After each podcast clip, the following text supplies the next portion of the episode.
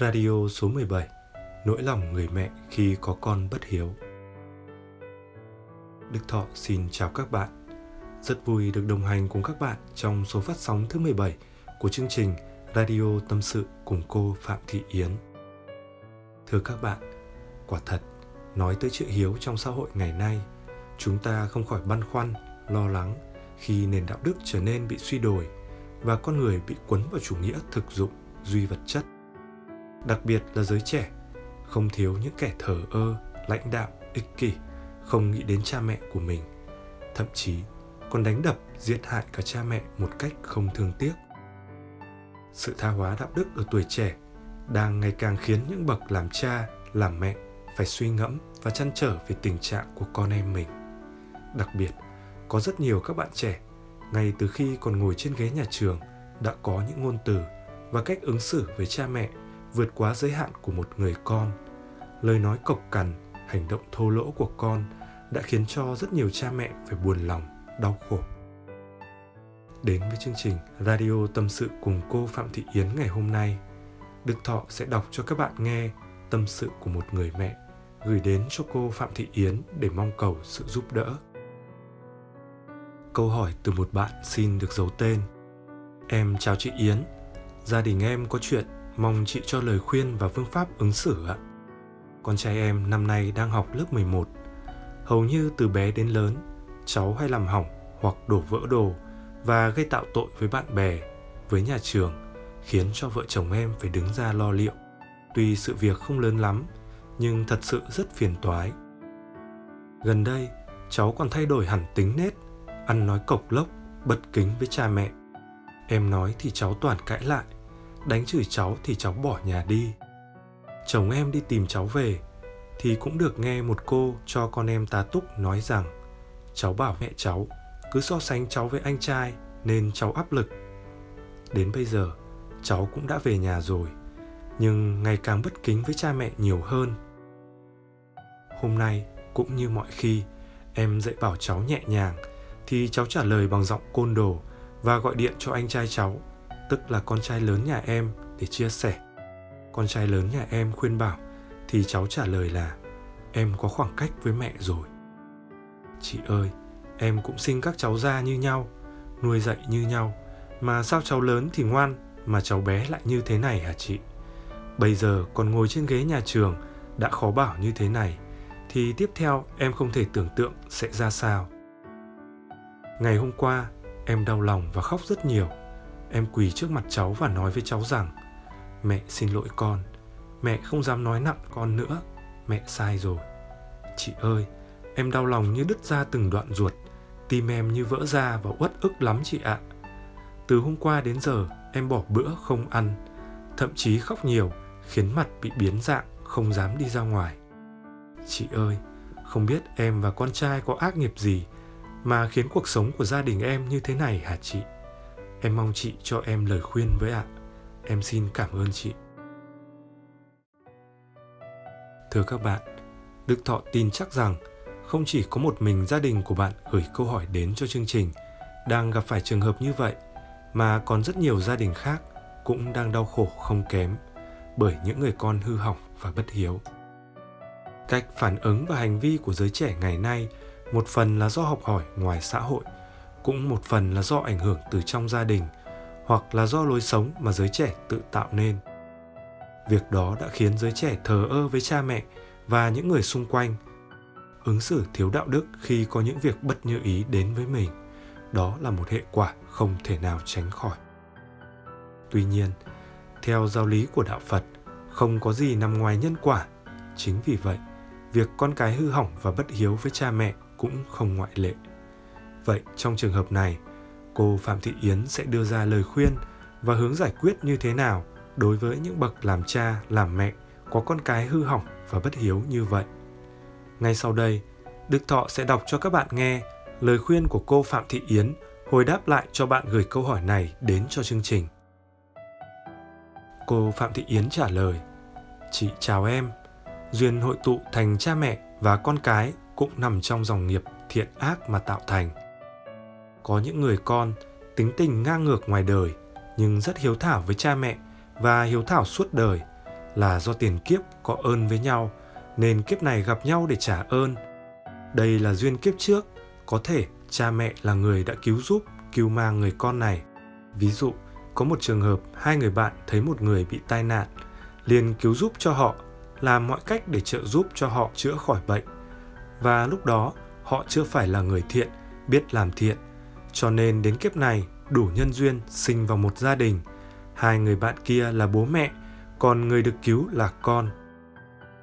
Cũng có những người con từ bé đã khó dạy nên bất hiếu, ngang ngược. Đó là duyên cha mẹ cùng với người con kiếp trước là những người cùng nhau làm các việc bất thiện, kiếp này hội tụ để hành khổ nhau. Có những người con lúc đầu thì ngoan hiền, hiếu thảo, sau rồi bất hiếu, ngang ngược. Đó là duyên kiếp trước, cha mẹ cũng đã là người giúp cho họ qua hoạn nạn, nhưng sau lại có những hình thái lợi dụng, áp chế đối với họ, và kiếp đó họ cũng chưa phải là người hiền thiện, chưa phải là người tu tâm, dưỡng tính. Có những người con tính nết hiền thiện, làm vui lòng cha mẹ, hiếu thảo với cha mẹ suốt đời. Đó là duyên kiếp trước, đã từng là những người cùng nhau làm việc thiện. Kiếp này gặp lại nhau làm cho nhau được hoan hỉ. Hoặc là kiếp trước, người con là người hiền thiện hoặc là người tu.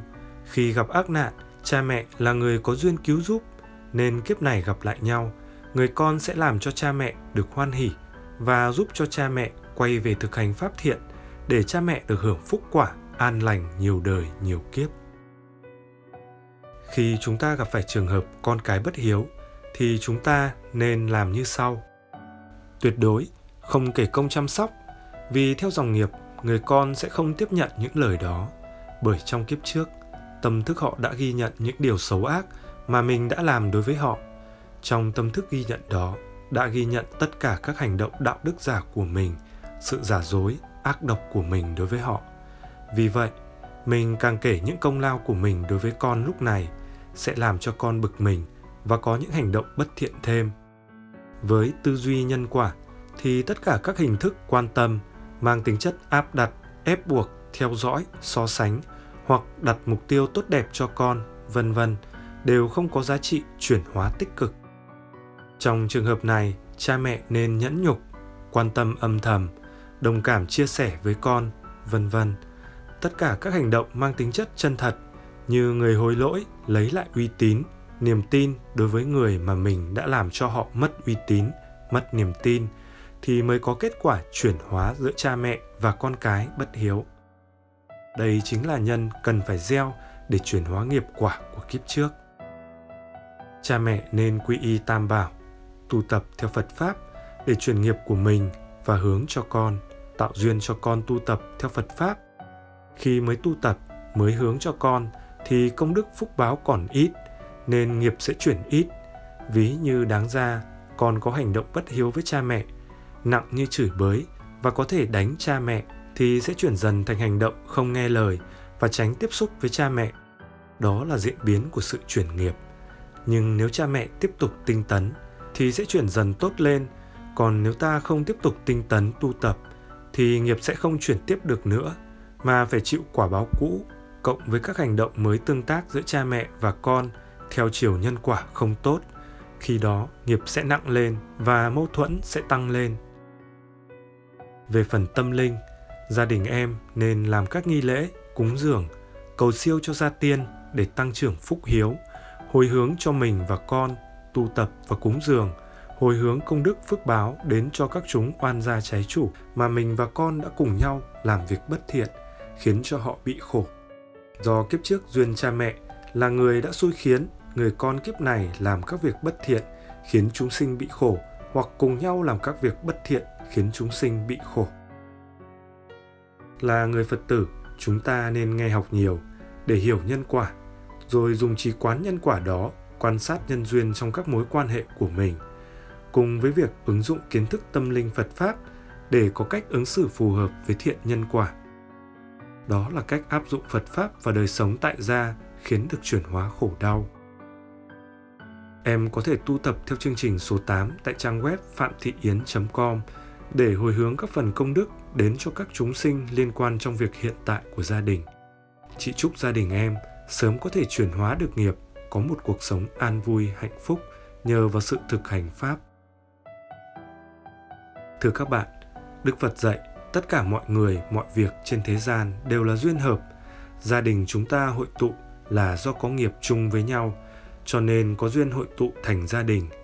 Vì thế, nếu cha mẹ biết tu tập để chuyển hóa nghiệp khổ thì con cái cũng sẽ dần trở nên ngoan ngoãn hơn do có sự cộng nghiệp đối với nhau. Đức Thọ hy vọng rằng tất cả chúng ta sẽ đều thực hành lời Phật dạy, áp dụng vào đời sống tại gia để mang lại hạnh phúc và an vui cho chính bản thân mình và cũng chúc cho tất cả chúng ta đều sẽ trở thành những người con có hiếu với cha mẹ và sẽ là những người cha mẹ có những đứa con có hiếu với mình. Chương trình Radio Tâm sự cùng cô Phạm Thị Yến số 17 xin được dừng lại tại đây. Nếu các bạn có những vướng mắc hay bế tắc gì trong cuộc sống, muốn tìm một người để chia sẻ, thì có thể gửi câu hỏi đến cô Phạm Thị Yến bằng cách chia sẻ lên nhóm Facebook Tâm sự cùng cô Phạm Thị Yến Tâm chiếu hoàn quán hoặc nhắn tin trực tiếp vào fanpage Phạm Thị Yến Tâm chiếu hoàn quán. Số phát sóng thứ 18 của chương trình Radio Tâm sự cùng cô Phạm Thị Yến sẽ sớm quay trở lại vào lúc 22 giờ tối thứ bảy tuần tiếp theo. Đức Thọ xin cảm ơn quý vị và các bạn đã chú ý lắng nghe. Xin chào và hẹn gặp lại các bạn.